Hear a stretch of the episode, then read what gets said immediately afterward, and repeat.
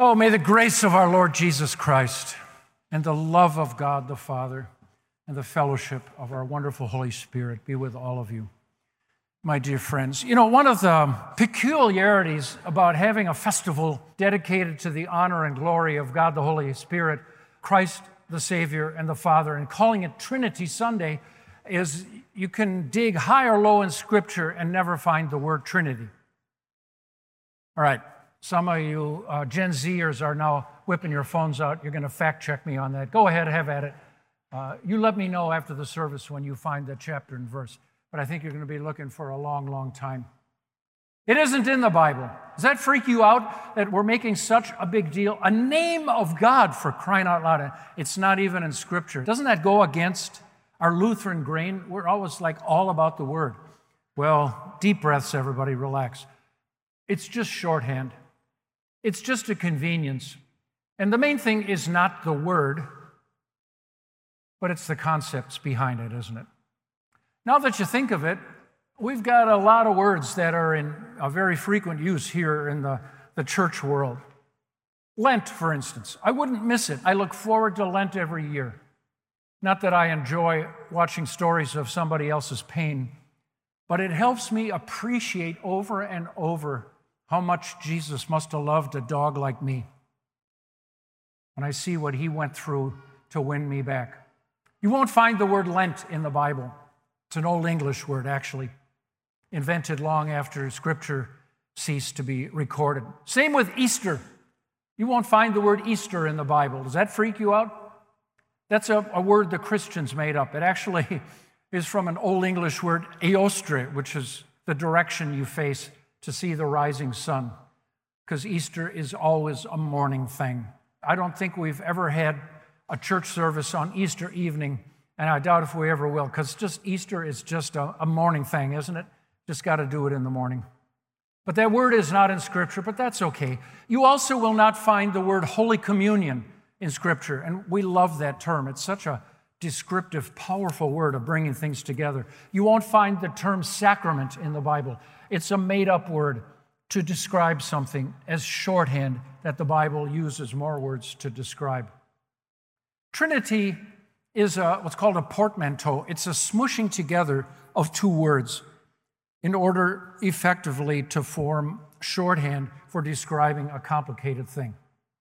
It's also, once again, it's time, I mean, I, we do this now almost every Sunday, right? Embrace the paradox.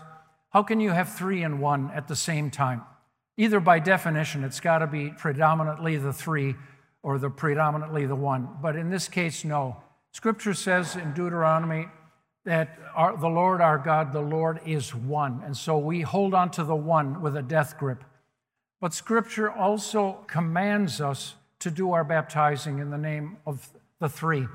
And so we do them both and just let Scripture take over and put our reason on the shelf and just say, You sit over here, Sonny. You won't be needed on this question. It isn't rational. God says, I know. I don't have to fit your logical categories, and don't try to do that to me. The early Christians did, unfortunately, they tried to reason out the puzzle of the Trinity and did poorly at it, mangled it, especially brutal on the second person of the Trinity. The fact that Christ is fully God and fully human, once again, don't try to jam that into your logical categories. It's a paradox. Embrace the paradox. Hug the opposites. Hug them both tight. True God, my Savior. His blood was powerful enough and universal enough to forgive all of my sins and the sins of the world. And yet, He's human too. He had blood to shed for me. God does not have blood to shed a person like me does. And your salvation is riding on that crazy concept of God and man simultaneously. Don't argue about it, just embrace it.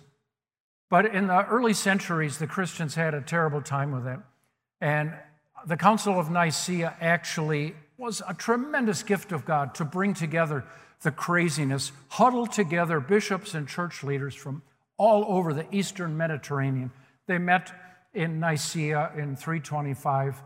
And remarkably, for the hundreds of people who were there, came to unanimity, and only five people voted against the eventual outcome, which we now know as the core verses of the Nicene Creed.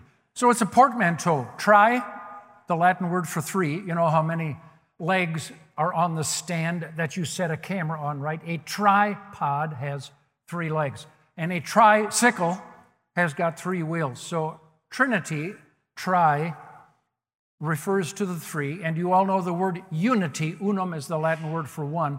And so you smush together the three and the one, and you have triune or Trinity. Okay, the word isn't in the Bible, but it's a convenient Christian shorthand to express something really important. In the late 100s, this became an, enough of an issue. The first time the word seems to have popped up is a scholar and a church father uh, and writer and a doctrinal teacher by the name of Theophilus of Antioch. He is the first person that is known to have actually written down the word Trinity. And right after that, the great historian and doctrinal writer Tertullian began to use it a lot. And that term prevailed. And all of the other weird variations that these inquiring philosophical Greek minds came up with, somehow diminishing Christ, using logic again. If you're the son, you got to be lesser. Uh, sons always are younger than their fathers, right? Isn't that a rule? If you try to apply that rule to Christ, you're sunk because he is eternally the Son. And that makes no logical sense. What did I just tell you to do? Put your reason on the shelf, let it go, and just embrace it. God tells you that not for you to understand it, He tells it to you just to believe it and embrace it and welcome it. The Son is as old as the Father. There is the thing called the eternal generation of the Son, and they together both exude the Holy Spirit. In a few minutes, we're going to say when we, that we believe in the Spirit of God who came forth from the Father and the Son. How does that make any logical sense? It doesn't. Just enjoy it and embrace it. I want to read with you today a chunk of scripture that doesn't so much dwell on the mysteries of the persons, because we'll never get to the bottom of that. Some of the work they share together, they do together. When Scripture just says the word God, we will make the assumption that all three personalities are engaged in this one activity. Sometimes they have separate jobs that only they do. Only the Spirit came on Pentecost and filled the hearts of people. That wasn't Christ. Christ, in fact, intentionally left in order for the Spirit to do his thing. From Jesus' point of view, the early Christians had more with his leaving and the Spirit coming than if he'd have hung around and held off the Spirit. They needed that gusher of the Spirit to make the jump from old covenant to new covenant. That's harder than it looked. Easier for you, harder for them. Also, it was only Christ who was crucified. The Father wasn't on the cross, and the Holy Spirit wasn't on the cross.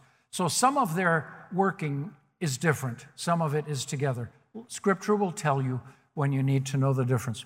Here is a chunk of a letter that St. Paul wrote to Titus that describes how our very salvation is a Trinitarian work, that you owe the Father, Son, and Holy Spirit equally gratitude for the fact that you're on the fast track to heaven. You are on your way to the heavenly mansions that Christ is preparing for you right now and he's got the hotel staff checking the beds for you right now to make sure everything is perfect when he calls you in.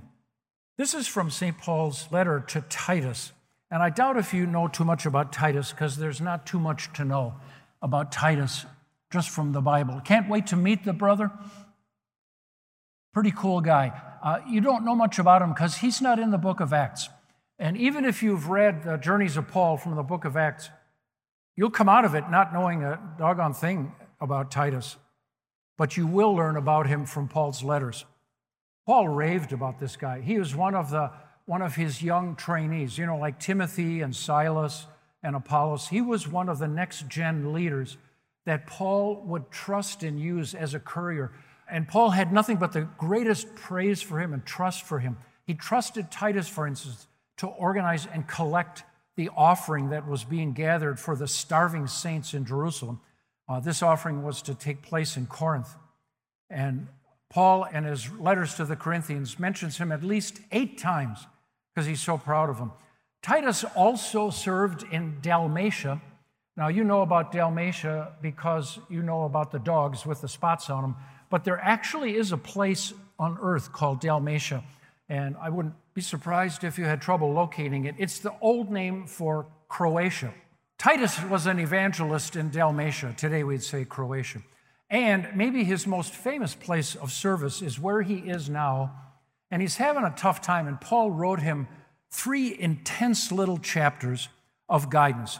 That's why this is one of what are called the pastoral letters. But please do not assume that you can skip these, that these are not intended for you. God wants you to peek in on his instructions to Titus and also Timothy of how to be a good pastor. So these pastoral epistles are for you too. Here's what he said Most of Titus is instructions for Christian living. Uh, we call this sanctification, living as a Christian. He doesn't talk much about how to become a Christian, but he did here. He burst into this paragraph, and frankly, I think this is one of the most easy to understand, concise, brilliant explanations of what is called justification. How foolish sinners are transformed into faithful, humble, penitent believers, which is what I expect every one of you and I are. This is from Titus chapter 3, verse 3. Have you found the spot? Look it up in your Bible. I want you to know where this is. And it starts with some bad news, and you're in it. This is probably one of the most intense law gospel combinations you are ever going to find in Scripture, laid out in some embarrassingly frank language. Have you got the spot? Titus 3, verse 3. At one time, Paul writes to his young friend Titus, even we, we too, were foolish, and here come four painful adjectives. And he's including himself. This is how human beings are born and these are the behaviors that show that there's sin in their brains. First, fools. Fools value trash and they despise treasures. Their value system is completely screwed up. They chase after things that don't matter and they ignore things of priceless value. Paul said, That's us, chasing trash ignoring treasure. Second, disobedient. Obedience is a characteristic of a believer. Disobedience is a characteristic of a heathen, of a pagan, of someone with contempt for God. Every time you disobey a commandment you know is something God said, every time you consciously do something evil, you are giving God the finger and going in his face and kicking him it's horrible. It's an example of Satan at work. Or if people disobey and they don't even know they're disobeying, they didn't even bother to learn what the will of their creator is. In fact, ever since the time of Charles Darwin, Darwin gave intellectual cover to the idea that you are accountable to nobody. Since nobody created you, since the biblical stories of creation are, are myths and fantasy, you are accountable to no one but yourself. Well, you can see the world we live in as a result of that. If you're just another species of animal, why should we be surprised when people act like animals? If you have not been given God's high respect for the sanctity of human life, why should we be surprised when people assault one another? If you look at what happened in Buffalo a couple of weeks ago, you will see true evil. Satan on two legs walking into a grocery store, a white supremacist who was going to see how many people of color he could take out that day. That isn't someone who's mentally ill. That is pure evil. That's what it looks like. And that sickness, unfortunately, lurks in you too. We just see it in an extreme form there. When somebody walks into a grade school, barricades himself into a room with small children, and starts shooting them, that isn't mental illness. That is evil. That is Satan outing himself, despising other people, loathing and hating. That is what's being described here. Deceived is another painful descriptor of the human race. Satan tricked us into chasing after evil and thinking it was good, and blowing off good as though it were undesirable. And thinking we were being freed, instead we became enslaved. Satan deceived Eve by encouraging her to think that she would get status, power, and freedom by striking out on her own, that God was enslaving her. In fact, instead of getting rid of chains, she put chains on. And her stupid husband, Adam, was even more guilty because he watched her do it, knew better, didn't call her back from doing it, didn't jump in and intervene, didn't do what any decent husband would have done and jumped in to take the blow himself or to say, hey, this isn't right. He watched her do it and then imitated her. He, he was weak. He folded like a tent like a camping tent in high winds. He just folded up and thus rightly deserves the blame in the New Testament. By all kinds of passions and pleasures, our appetites and our emotions sometimes take total control over our brains and rational thought. We lived in malice and envy. Malice is enjoying other people's sufferings. Admit it, sometimes you enjoy watching people slip on a banana peel. Envy, instead of clapping and cheering for other people who are doing well, we resent them and hate them. And that's in all of us being hated and hating one another. Haters shoot children in grade schools. Haters shoot people not like them. This is the world we live in. If you wonder why it's so broken, here it is. People entranced with Satan's lies do not become free, they become slaves and do not become forces for good, they become destroyers. As Satan, ultimately, the liar that he is, is a destroyer, not a builder. And he hates you most of all. He loathes and despises you and enjoys every bit of pain you have in your life and is goading you to cause more to somebody else, which will make him smile too. What a mess. But when the kindness and love of God our Savior appeared. And by the way, normally you think a reference to our Savior, that must mean Jesus. Actually, not. This is a reference to the Father because he's going to refer to the Spirit and to Christ as something other, the other members of the Trinity. So this is an allusion to the Father. The kindness and love of God our Savior appeared. He saved us. Here is where it comes from. The decision of the Father to love you and me anyway is the most amazing mystery and most stupendous story in the history of all human literature. Doesn't get any better than this. Here's why you're on your way to heaven. He went first because you were paralyzed and couldn't go first. He came after you because you couldn't get up to him. There's not a ladder tall enough in the world for you to climb up to heaven, climb out of the pit you're in. But instead, he came to you and to me. This is called grace. He came with kindness and love because God loved foolish sinners anyway. He chose to love us, not because of righteous things that we had done, but because of His mercy. Today on Trinity Sunday, thank the Father for mercy. And I know you want to justify yourself in some ways. I know you want to excuse yourself. I know you want to make yourself bigger than you are. I know you want to strut and brag a little bit. Put all that away today and just say, Thank you, Father, for having mercy on a dope, on a fool like me.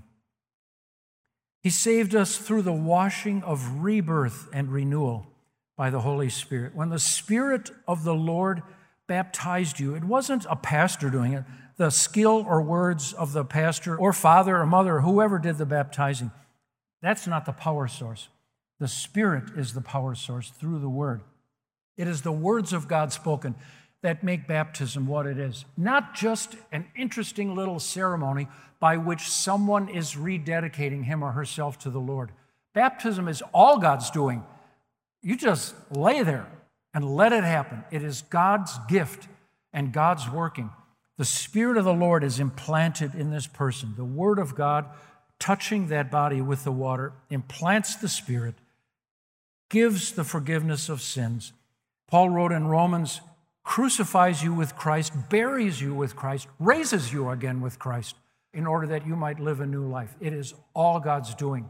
Today, thank the Holy Spirit for penetrating your hard crust of sin and somehow leading you to faith and now living in you. Sometimes having to live in a inner space inside your brain with a lot of mess and garbage but He loves you enough to struggle and work with you, to bring you to faith, and now to guide you in how to live that way. Whom He poured out on us generously through Jesus Christ our Savior. The pouring of the blood of Christ is like a fountain filled with blood. We got a Lenten hymn like that. The blood of Jesus Christ is unlimited because it is the blood of a man and the blood of God, and never will run out in its power to wash you and me clean. Because we sin every day, we need it. Only the blood of God could do that. Thank you, Jesus, that your blood generously has been poured out so that having been justified, justified means that God treats you just as if you had never sinned. By his grace, grace is God loving the unlovable, loving people who had nothing coming to brag about. He, it's a 100% gift that we might become heirs. Heirs inherit something because somebody else died. That's why you're on your way to heaven, because somebody else died in your place, having the hope of eternal life. This is biblical hope. I hope the Brewers win the National League pennant. Uh, it's looking a little sketchy right now, isn't it? Uh, they got to not do these seven game losing streaks. It's brutal. I hope they win, but, but I might be totally wrong. They might end up 15 games out of it. But this is certainty. When the Bible talks about the hope of eternal life, it means the certainty.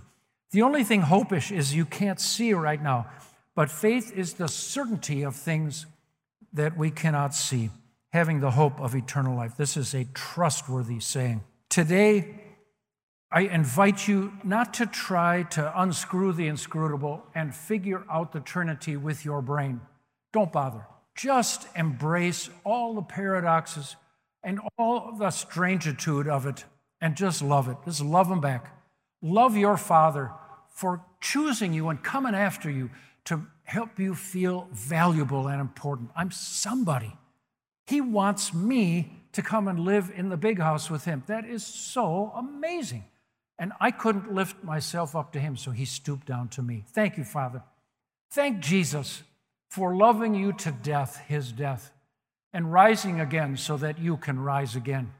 And thank the Spirit for converting you, living within you, indwelling you, gifting you, giving you something to do other than kill time. This is, we're not just sitting here in like a doctor's office killing time waiting for our appointment reading stale, out of date magazines of stuff you don't care about.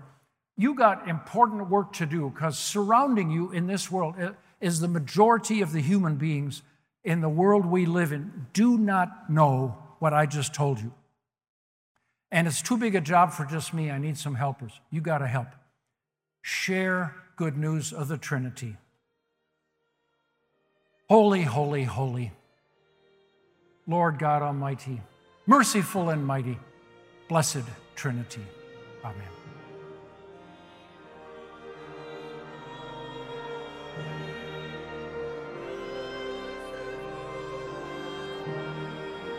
This message was a production of St. Marcus Lutheran Church. For similar content, subscribe on iTunes, Google Play, or our YouTube channel. For more information about how to support our urban gospel ministry in Milwaukee, please visit stmarcus.org.